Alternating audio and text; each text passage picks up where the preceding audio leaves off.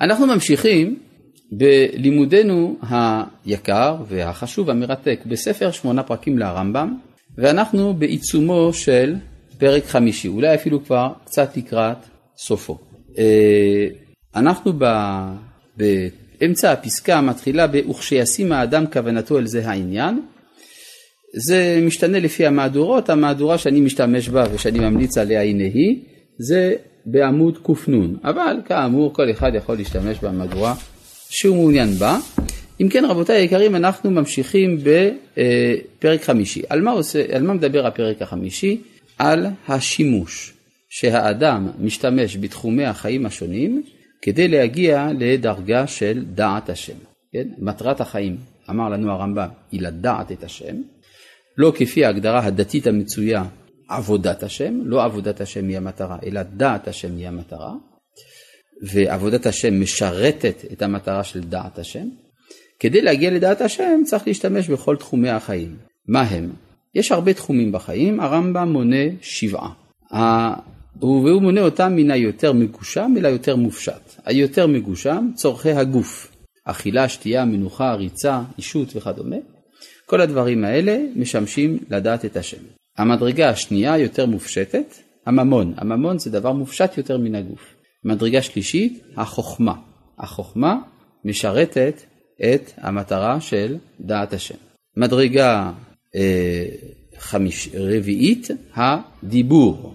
הדיבור שהוא נעלה מן החוכמה, וגם הוא צריך לשמש לדעת, למטרה של דעת השם.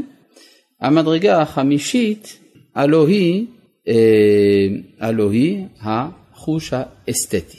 כן? בזה התחלנו לעסוק בפעם שעברה, שיש אה, אותו מאמר של חז"ל, דירה נאה, אישה נאה ומיטה מוצעת לתלמידי חכמים, שיש צורך על מנת להשיג את החוכמה, את החוכמה בהרחבת הדעת. והרחבת הדעת תלויה גם בזה שאדם נפגש עם הנאה ולא עם המכוער. כן, מה רצית? איך זה ייתכן שאנחנו מדברים על זה שמעלת האדם זה תורה זה הדבר הכי חשוב, נכון. מה האסתטיקה עושה אחרי הדיבור? מה האסתטיקה עושה אחרי הדיבור? פשוט מאוד, יש דברים שאי אפשר לומר אותם, אבל אפשר לראות אותם. כלומר, יותר נכון, לחוש אותם. יש uh, תחום של חוכמה שמתבאר על ידי מילים, ויש חוכמה שאין לי בשבילה מילים. אז איך אני מסביר לך את זה? על ידי הממד האסתטי, השמיעה הפנימית, הראייה הפנימית וכדומה. כן, זה חלק מהתורה גם כן. כן, איך אנחנו אומרים, אחרי קריאת שמע, יש לנו ברכה שמסתיימת בגאל ישראל, נכון? היא מתחילה במילה אמת. על מי אנחנו אומרים אמת? על מה שהתורה אומר, נכון? אנחנו אומרים אמת ויציב. מה פירוש המילה יציב? יציב זאת מילה בארמית, אמת זה בעברית, יציב זה בארמית. מה פירוש המילה יציב בארמית? בארמית יציב זה אמת. אז כאילו אמרת אמת ואמת. כן, אבל יש הבדל בין אמת מקורית לאמת מתורגמת. גם המתורגמת היא אמת, אם היא מחוברת לאמת. ונכון, נכון זה גם סוג של אמת. דבר מבוסס, כן? וקיים, וישר, כל אלה סוגים של אמת. ו- ונאמן, ואהוב, וחביב, ונחמד, ונעים, ונורא, ואדיר, ומתוקן. כל זה אמיתות, ומקובל, וטוב, ויפה. היפה הוא הקצה של האמת. אז רגילים בעלי השעשוע לומר שהאמת והיפה זה שני קצוות הפוכים. שככל ש... כלומר אם דבר הוא אמת הוא לא יפה ואם הוא יפה הוא לא אמת. אבל לא כך התכוונו מחברי התפילה, הרי הם שמו ו', אמת ויציב, ונכון. אז בסוף ויפה, אם זה אמת זה גם חייב להיות יפה. כן? זה, זה, ולכן תורה שאיננה יפה איננה תורה שלמה. כן, יש ביטוי כזה בספר תהילים, נכון? פרק י"ט, תורת השם תמימה, משיבת נפש. יוצא לפי זה, אם אני לוקח ברצינות את הפסוק, שאם אדם עוסק בתורה, צריך להיות מרוצה, נכון? מבסוט. ואנחנו רואים שיש אנשים שלומדים תורה ועוסקים הרבה בתורה ואין להם סיפוק, לא מרוצים. למה? משום שתורתם איננה תמימה, לכן היא לא משיבת נפש. באיזה מובן תורה היא תמימה? כשהיא מספקת את כל התביעות של הנפש, כולל תביעת היופי. או, עכשיו לא צריך להקריב את האמת ליפה, אבל צריך לקרב את היפה אל האמת. כן, כפי שאמרנו בשם הפילוסוף אפלטון, שחידש את הרעיון של קלוס קגטון, שככל שדבר הוא יותר אמיתי, הוא גם יותר יפה. כך שנוכל להגיע במדרגה עליונה לאמירה שאם זה יפה סימן שזה אמת. כן, זה לא תמיד כך, אבל באופן עליון זה כן כך. בגלל זה בהנחה חייב לצרף את כל הו"בים האלה ביחד? נכון, לכן צריך לצרף את כל הו"בים האלה ביחד. יפה. כן, אבל זה כלול בתורה. תורה היא יפה. יש לפעמים שהתורה מכוערת. זה בכוונה. כן? יש מצבים היסטוריים שבהם התורה לובשת לבוש מכוער. כן, הגאון מווילנה מסביר בספרי הקבלה שלו, שזה שהתורה לבשה לבוש מכוער, זה כדי להגן עליה מפני אומות העולם, שלא יתעסקו בה. כלומר, זה שבזים ליהדות זה בסדר גמור, זה צריך להיות, כדי שלא ית, לא יתערבו בתחום שאיננו שלהם. אבל זה לא המצב העליון. המצב העליון הוא השבת הממד האסתטי, שהוא סימן להשראת השכינה. כששכינה שורה בישראל, אנחנו גם רואים את זה דרך ההוד. כן? הרי תורת הקבלה של רבי שמעון בר יוחאי היא תורת הוד שבהוד. הרי ל"ג בעומר, יום ההילולה של רשב"י, זה בהוד שבהוד, היופי שביופי. יש במסכת סנהדרין דיון מעניין על uh, המתים שהחיה יחזקאל. כן? מה זה בכלל תחיית המתים שמחיה יחזקאל? זה לא מדובר על תחיית המתים, שם מדובר על שיבת ציון. והתלמוד דן בשאלה מי היו אותם האנשים שיחזקאל יחיה. מעניין. עכשיו, אה, לפי התשובה שמקבלים, יש שם חמש תשובות שונות, זה בא להסביר מהו ההרכב האנושי של הדור של הגאולה. זה מה שזה אומר, נכון? אז יש שם חמש דעות, מה שמעניין אותי כעת זה הדעה החמישית, דעתו של רבי יוחנן. רבי יוחנן אומר שמדובר היה בבחורי ישראל שיצאו בשבי בגלות בבל. כן, כשנחרב הבית הראשון, אז נבוזרדן, שר צבאו של נבוכדנצר, לקח בשבי את בחורי ישראל. והם היו כל כך יפים, שהם היו מגנים את החמה ביופיים.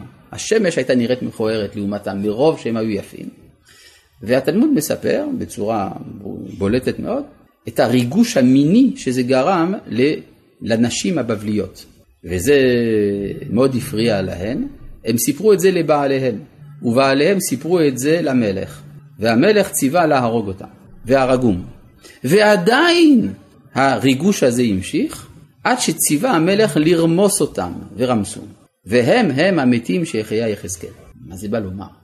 זה אומר שאחת מן המשימות של הגאולה זה השבת היופי אל הזירה של החיים, אל הזירה של הקודש. ולכן הילדים הישראלים הם כאלה חמודים, יפים, משהו מדהים, לא? כן?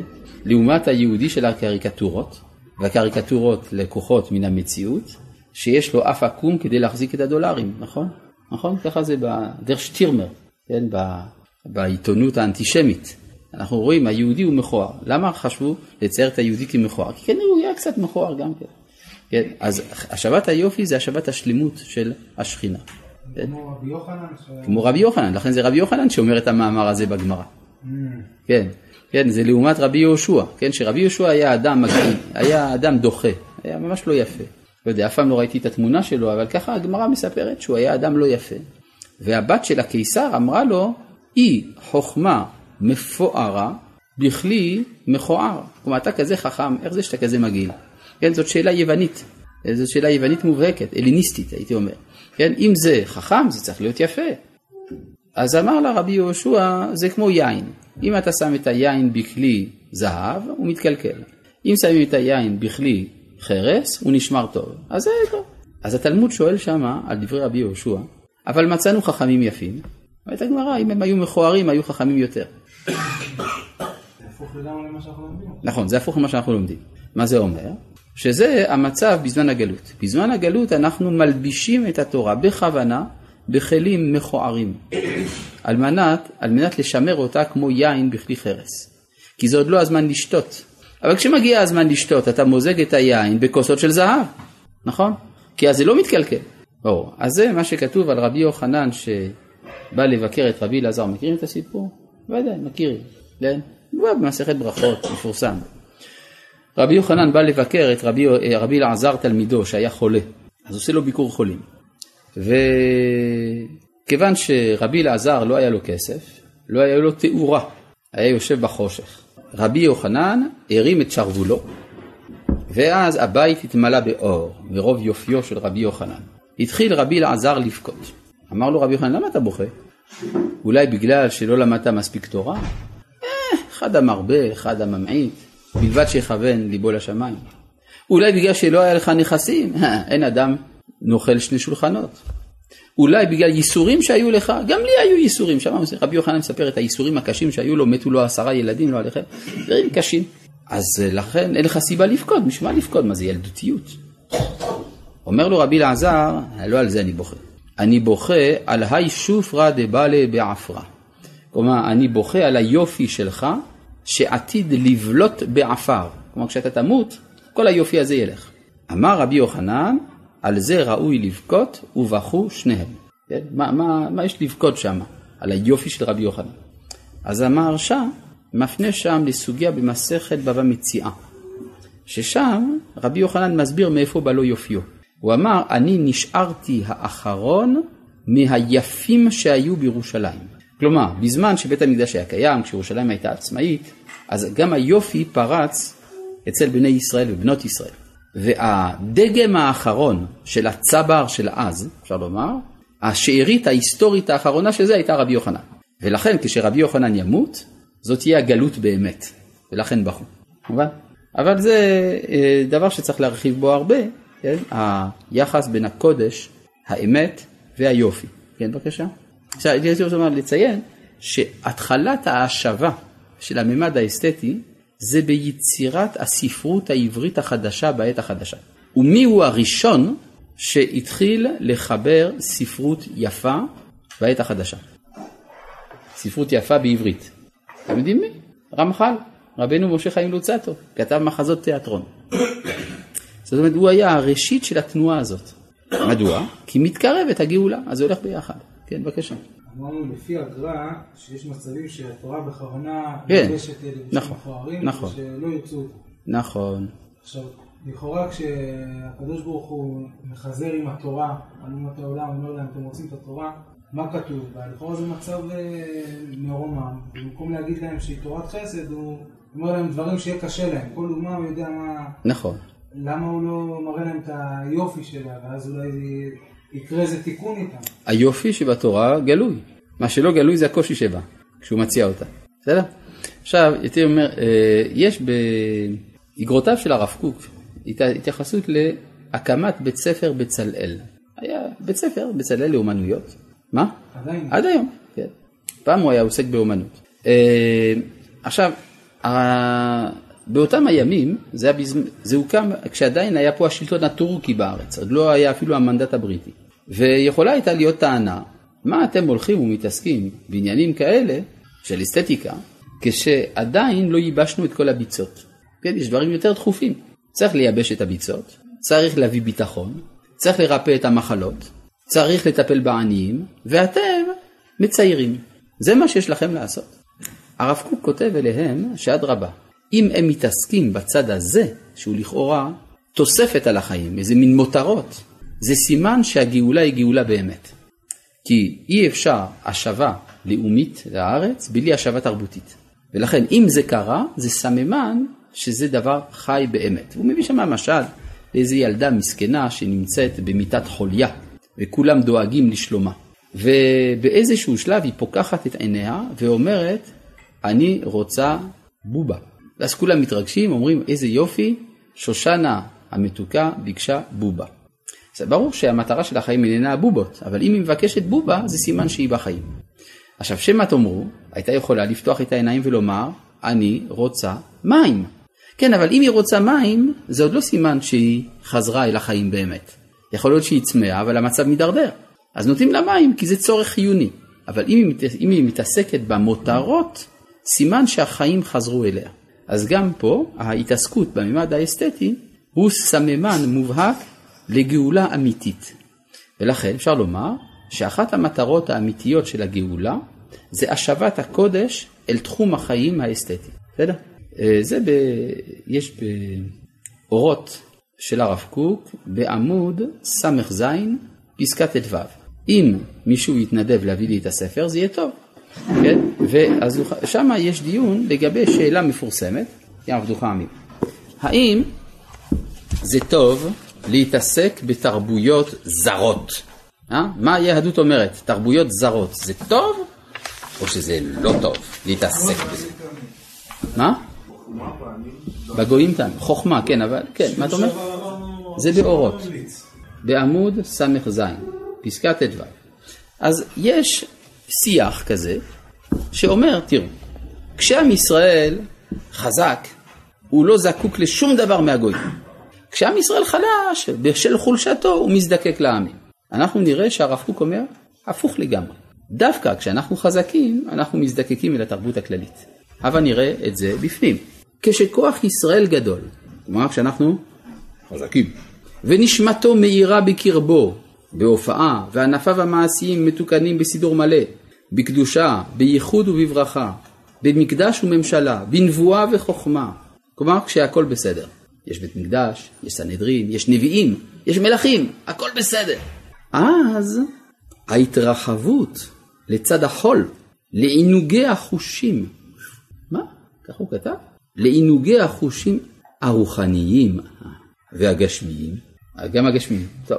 להצצה חדירית, חדירית הכוונה חודרת, ופנימית, לתוך חייהם של המון עמים ולאומים שונים, למפעליהם וספריותיהם, שייקספיר, אה, גוגול, התגברות עוז החיים הטבעיים. מה זה התגברות עוז החיים הטבעיים? ספורט. כל אלה, קייקים, סנפלינג, לא, זה מסוכן.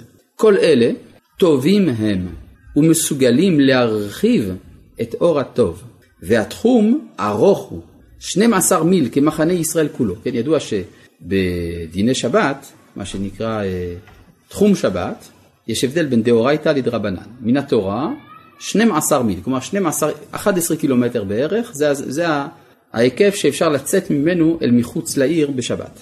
חכמים אה, צמצמו את זה מאוד ל-2,000 אמה. 2,000 אמה, 960 מטר. זהו, הרבה פחות. מסביר הרב, מה זה 12 מיל? זה האורך של מחנה ישראל. הכופל באמת את כל העולם באיכותו, יצב גבולות עמים למספר בני ישראל. זאת אומרת, כשהכל טוב, אתה מקיף את הכל, אתה, אתה משתמש בכל. משחשך האור, משגלתה שכינה, משנעתקו רגלי האומה מבית חייה. יצאנו לגלות בעברית. החל הצמצום להיות נתבע. למה? כל עוז חילוני, חילוני הכוונה של חול, עלול להיות לרועץ. כל יופי טבעי וחשקו עלול להאפיל את אור הקודש, ותום הטהרה והצניעות. כל מחשבה שלא נתגדלה כולה במחנה ישראל, יכולה להרוס את סדר האמונה והחיים הישראליים. כלומר, אל תלמד את התרבויות של הגויים, פילוסופיות של הגויים, אל תלמד, זה מסוכן. כל שמינות קטנה מביאה לידי בעיטה. מכאן באו העוצב והסיגוף, הכדרות והפחדנות. כלומר, הרב אומר, עם ישראל בגלות חייב להיות פחדן, מכונס, כן? ביישן, מפחד מהצל של עצמו. קל וחומר מהעיסוק בדברים שהם לא רק תוירה, כן? אסור. וביותר ממה שפעלו אלה, כלומר הפדרנות, הפחדנות, הכדרות וכולי, מיותר ממה שפעלו אלה על החיים הגשמיים, פעלו על החיים הרוחניים, על רוחב המחשבה, על תעופת ההרגשה. כלומר, היהודי בזמן הגלות לא מזדקק לאומות העולם, כשהוא בארץ ישראל בכל מלוא העוצמה, הוא כן מזדקק. יש לו משימה אוניברסלית, ולכן הוא בא במגע עם הכל. וינקת חלב גויים כתוב. ושוד מלכים תינקי. עד אשר יקיץ הקץ, אומר הרב. שכל קורא בכוח, הרחיבי מקום ההולך. כלומר צריך את האוהל להגדיל, כי צריך להכניס בו עוד דברים. ויריעות משכנותייך יטו, אל תחסוכי, האריכי מטרייך ותדותייך חזקי. כי ימין ושמאל תפרוצי וזרעך גויים יירש, וערים נשמות יושיבו. אז זה הולך וגדל. הולכים ומגדילים את האוהל לאט לאט. והתחום של אלפיים אמה הקצר הולך הוא ומתרחב. איך הוא מתרחב? כמה? כמה תחומים אנחנו מכלילים יותר ויותר בתוך הקודש. הוא אומר, זה כמידת ישועתן של ישראל שהולכת ואורה קמעה קמעה. כלומר זה תהליך הדרגתי. זה הולך ונעשה. ככל שהגאולה מתקדמת, יותר תחומים, ובכלל זה התחום האסתטי, התרבותי, נכנסים לתוך מערכת הקודש. מובן? יש כאלה שמפחדים מזה. יש שוב איגרת של הרב קוק, אני רוצה להזכיר, במאמרי הראייה יש איזה דיון לגבי הספרות העברית החדשה. הסופר הזר אלכסנדר זיסקין רבינוביץ' אמר, כתב באיזה מאמר שבו הוא אומר שלדעתו הספרות העברית החדשה צריכה לעסוק רק בענייני קודש ונצח בלבד. כל השאר יש אצל הגויים. אומר לו הרב קוק, אני התפלאתי עליך, אדם פתוח ויודע את החיים כמוך, יכתוב דברים כל כך נטולים מן החיים. אבל מצאתי את הסיבה לסגנון הזה שלך. שם הרב קוק מדבר קצת חריף, בטומאה הרצוצה של הגלות שעדיין מפרכסת בתוך נשמתך. זה טומאת גלות, הפחד הזה, מהרחבה התרבותית. בסדר? דברים ברורים. זה במאמרי ראייה, אה, לקראת הסוף, עמוד 502 או 507, משהו באזור שם. כן. על דבר הספרות זה נקרא, המאמר נקרא על דבר הספרות. איך זה לא בא אבל על חשבון התורה? לא בא... אדרבה, זה הרחבה של התורה. הרי אמרו חכמים, המהלך בדרך ושונה, נכון? מה זה שונה? עוסק בתורה. הוא פוסק ממשנתו ואומר מה נאה אילן זה, הרי זה מתחייב בנפשו. למה הוא מתחייב בנפשו? כי בשבילו האמירה מה נאה אילן זה הייתה הפסקה, במקום להיות הרחבה. זה לא על חשבון. אם זה על חשבון, אז ודאי שמתחייב בנפשו, אם זה במקום זה. אבל אם מתוך מילוי גדול של תורה הוא הולך ומרחיב, אז הוא מקיים את המצווה לומר מה נאה אילן זה. יש לנו מצווה כזאת, לא? בחודש ניסן אנחנו מברכים ברכת האילנות. יוצאים מבית הכנסת או מבית המדרש או מן הבית, יוצאים אל החוץ כדי לומר מה נאה אילן זה, נכון? הוא לא מתחייב בנפשו, ההפך, אדרבה, כן? מעלה יש בזה. אז אם כך, ברור שהתחום האסתטי הוא שייך אל, המר, אל המעלה של הקודש, במובן הזה שהוא מצרף, מצטרף אל הקודש. יש גם בתחום המוזיקלי, אנחנו אומרים, אה, אה, דוד המלך אמר, זמירות היו לי חוקיך. מה זה זמירות? מנגינה. אמרו חז"ל, על זה נענש דוד שקרא לדברי תורה זמירות. אוקיי? מה כל כך רע בזמירות? אלא, הוא היה צריך לקרוא לזה שירה. הזמירה היא חיצונית, מלשון מזמור. מה שאין כן, השירה שהיא פנימית, מלשון שרשרת. אם זה ביטוי לפנימיות, זה כשר. אם זה חיצוני, זה בעיה. אבל מה? ברגע שיש כבר שירה, גם הזמרה מתקדשת. לכן אומרים, הבוחר בשירי, זמרה. אם כבר יש שירים, אז גם הזמרה מצטרפת אל הקודש. עד כאן להיום, שלום.